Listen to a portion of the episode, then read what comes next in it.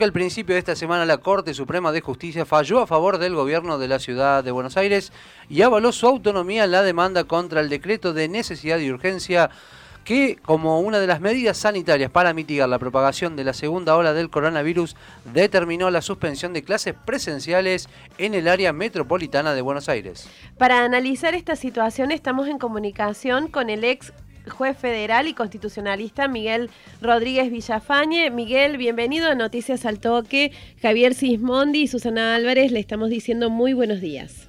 Muchísimas gracias, encantado de estar con ustedes.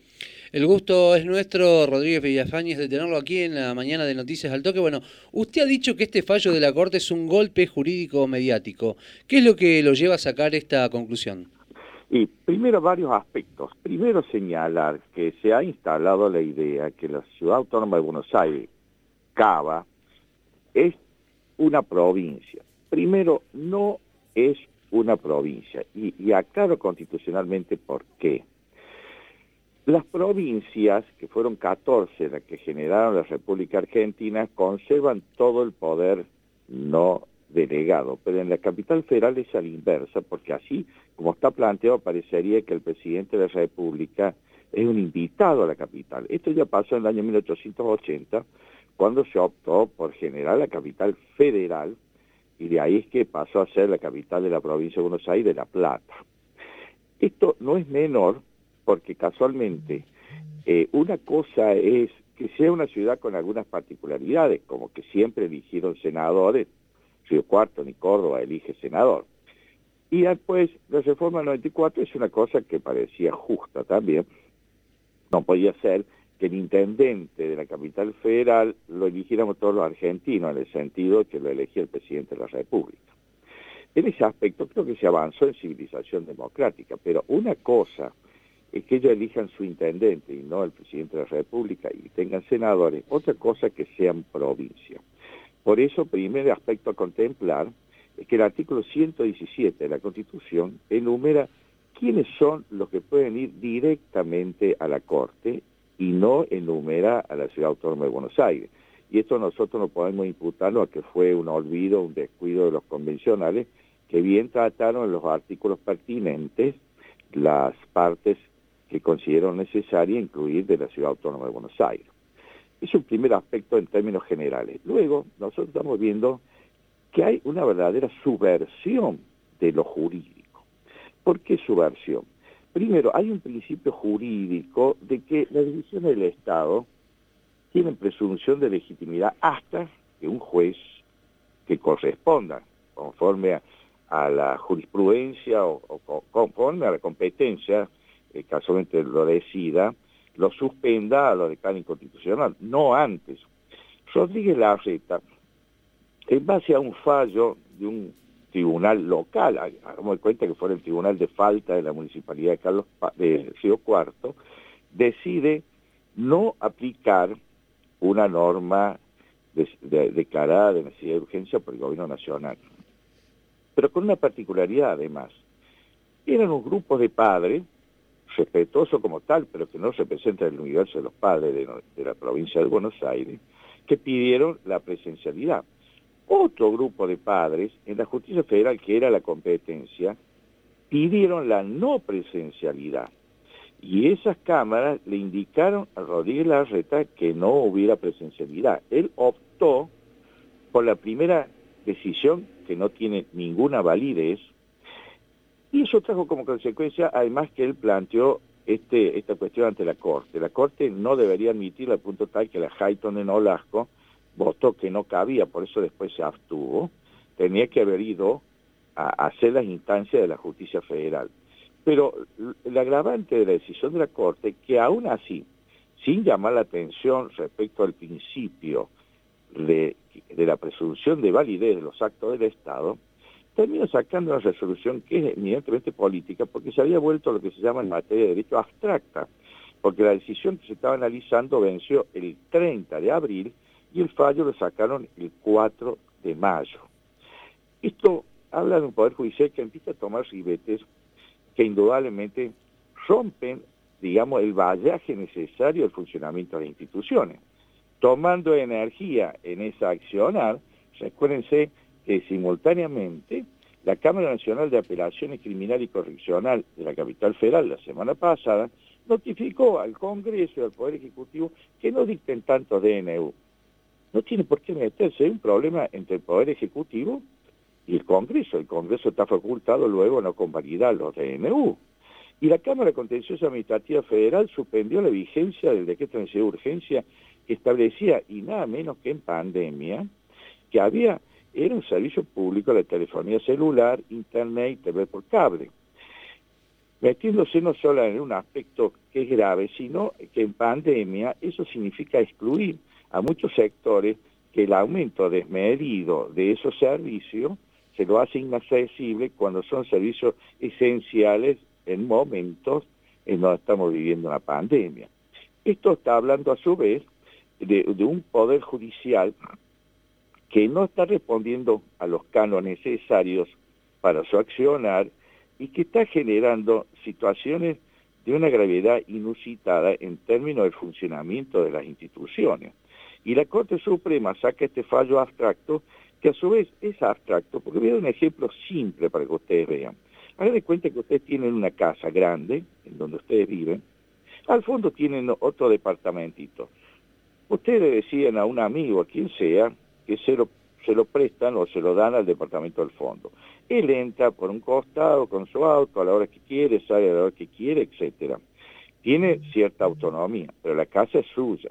me cuenta que usted descubre su casa que hay cucaracha y dice que tiene que desinfectar la casa de la cucaracha y decide que también sea la del fondo, no solamente la suya, porque si no, le van a volver a cucar. Y el fondo dice, no, a mí no me la desinfecta, yo hago lo que se me da la gana. Acá hay una subversión de la lógica institucional. Por eso es importante tener en claro que la capital federal, la ciudad autónoma, no es una provincia, porque está dentro de un ámbito que necesariamente es federal y ya significó un enfrentamiento grave en su momento con Luis Tejedor, en el año 1880, porque pareciera que el, presidente no puede tomar decisiones que incluyan su propio hogar, su propio lugar, sin tener en cuenta además que la Corte pretende que el gobierno haya demostrado con antecedentes científicos lo que afirmaba. Primero, podría haber, en todo caso, diligenció la prueba pidiendo un informe a instituciones este, que hay especializadas en el tema, pero además con el agravante que primero hacen un enfrentamiento ficticio entre educación y salud, y no es así. El gobierno nacional de ninguna manera ha dicho que no va a dar más educación ni que no va a haber más escuela. Ha dicho que en la coyuntura el bien mayor es evitar la presencialidad por los niños, por los padres de los niños, por sus abuelos y por la sociedad en general. Villafañé, sí. Eh, en todo este planteo donde está mm. claro que hay una puja de poder, en el mm. medio de todo esto está la población que tanto en la situación de no saber si tiene que mandar o no mandar sus niños mm. a la escuela, o la otra situación en la que se deja sin efecto este decreto de declarar servicio público a los servicios de telefonía, internet y demás, en que uno queda a expensas de lo que decidan las empresas, son situaciones que además en, en época de pandemia eh, se ponen más críticas. En todo esto, ¿no hay algo claro en la legislación argentina que determine quién es el que tiene que tomar la decisión finalmente? Por supuesto que lo hay. En principio, en ambos casos, del presidente de la República, porque para eso existe el Instituto los Decretos de Necesidad de Urgencia, que luego son convalidados por el Congreso de la Nación. Acá, según mi visión, de lo que se está tratando es que yo creo que la Corte Suprema se ve que está ante una situación límite en su legitimación en el accionar y está buscando respaldos políticos ante la eventualidad como algo creo que tiene que trabajarse, que es un verdadero juicio político contra los miembros de la Corte.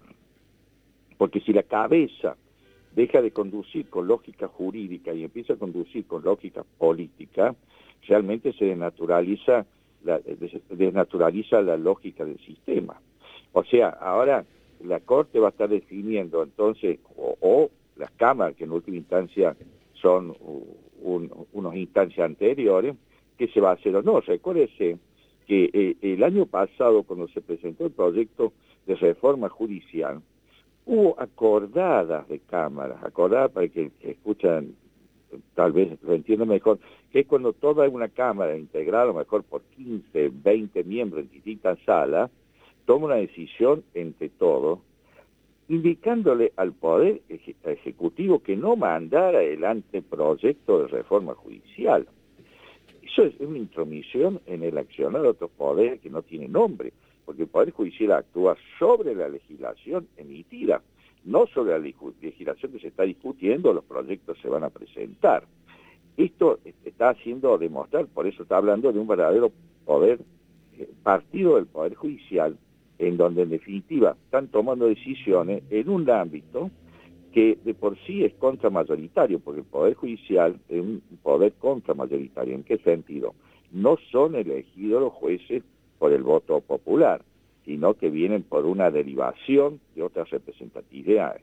Entonces, acá resulta que un juez, que por otro lado es gracioso, porque la misma Corte, que por un lado manda que haya presencialidad, ellos están en contacto solo por teleconferencia.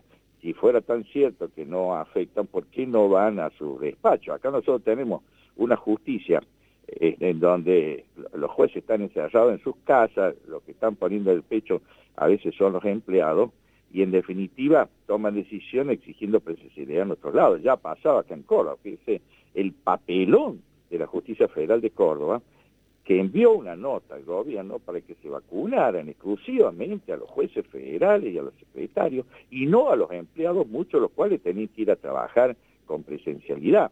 Eso trajo que el gremio de Córdoba hiciera un planteo y en base a hecho, ese planteo la Cámara amplió este, el requerimiento.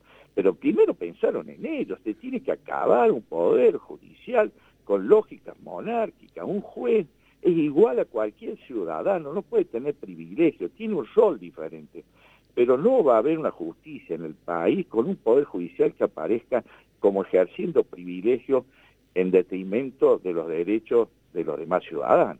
Bueno, y esto en algún punto, doctor Rodríguez Villafañe, termina demostrando ¿no? que el poder real está más en el ámbito judicial que en el Ejecutivo Nacional. Yo, no exageraría tanto, yo diría que sí, hay una dosis de poder que ha superado a la dosis que tradicionalmente nosotros conocemos, un poder judicial a veces parcial, eh, que demora, que se acomoda a situaciones de coyuntura. Ahora ya hay un Poder Judicial que está dando un paso más, que es más peligroso que el anterior, como es un accionar proactivo a favor de toma de decisiones que indudablemente no tienen nada que ver con los ámbitos decisorios que prevé la Constitución. Dese cuenta, este, llega un momento, yo he escrito un artículo que salió en Puntal, si no me equivoco, en donde tenemos que repensar el Poder Judicial en la lógica que tiene, porque está organizado de una manera que tres personas en la corte de cinco deciden el futuro del país en, contexto y desde la lógica que nada tiene que ver a veces con las necesidades. Ustedes se cuenta que los otros poderes, con todos los efectos que pueden tener el poder legislativo, ejecutivo, tienen, salen a la calle, caminan, ven, el poder, el, poder judicial es un poder de alguna forma encerrado desde la ley.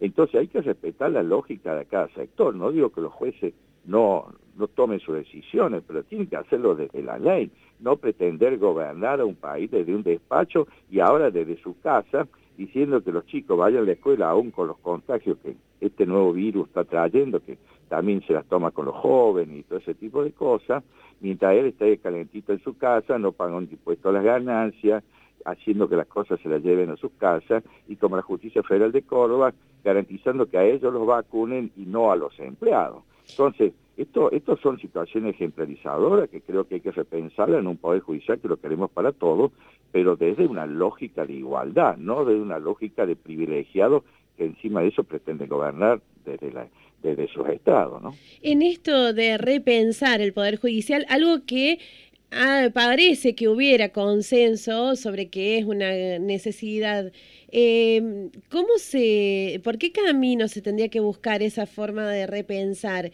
¿Es posible la imparcialidad en la justicia? ¿Qué tendría que pasar en nuestro país para que se logre una justicia independiente del poder político, si eso es posible?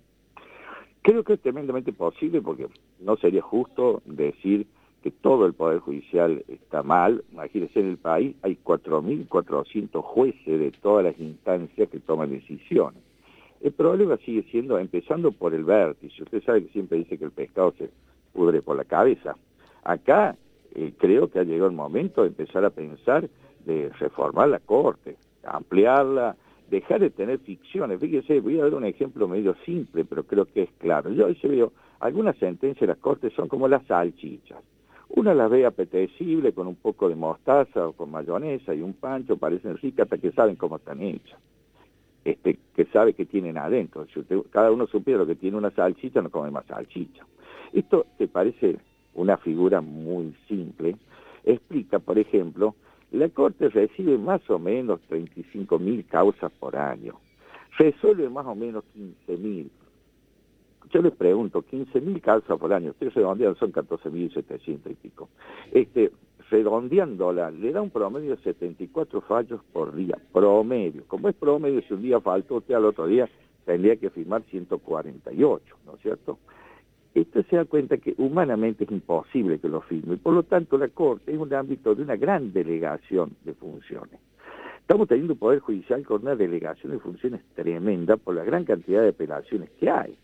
Usted, es más o menos como si usted se imaginara que en la primera consulta la atienda el médico. Entonces, sería la primera instancia donde hay más posibilidad de que haya una relación directa entre el juez que le resuelve y usted que hace un planteo. La segunda consulta va a parar a un estudiante de medicina más o menos avanzado que lo tiene el relator en la Cámara.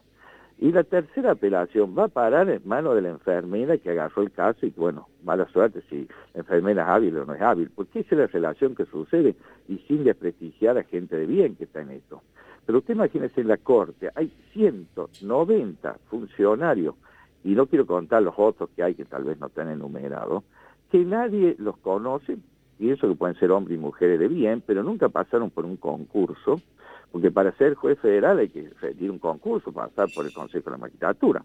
Ahí nunca pasaron por ningún concurso, bastó tener una relación con el ministro que lo nombre, y, y esos son los que en definitiva terminan haciendo los fallos.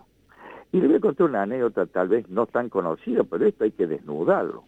Cuando estaba Fay, que ustedes recordarán, que decidió renunciar recién cuando asumiera Macri, que tenía casi 90 años, este ministro estaba en su casa y salía de la corte un auto con un secretario de corte y le llevaba al expediente a firmar. Por supuesto que firmaba sin saber lo que firmaba. Y el secretario iba, iba exclusivamente para tenerle la mano que no se le cansara de firmar.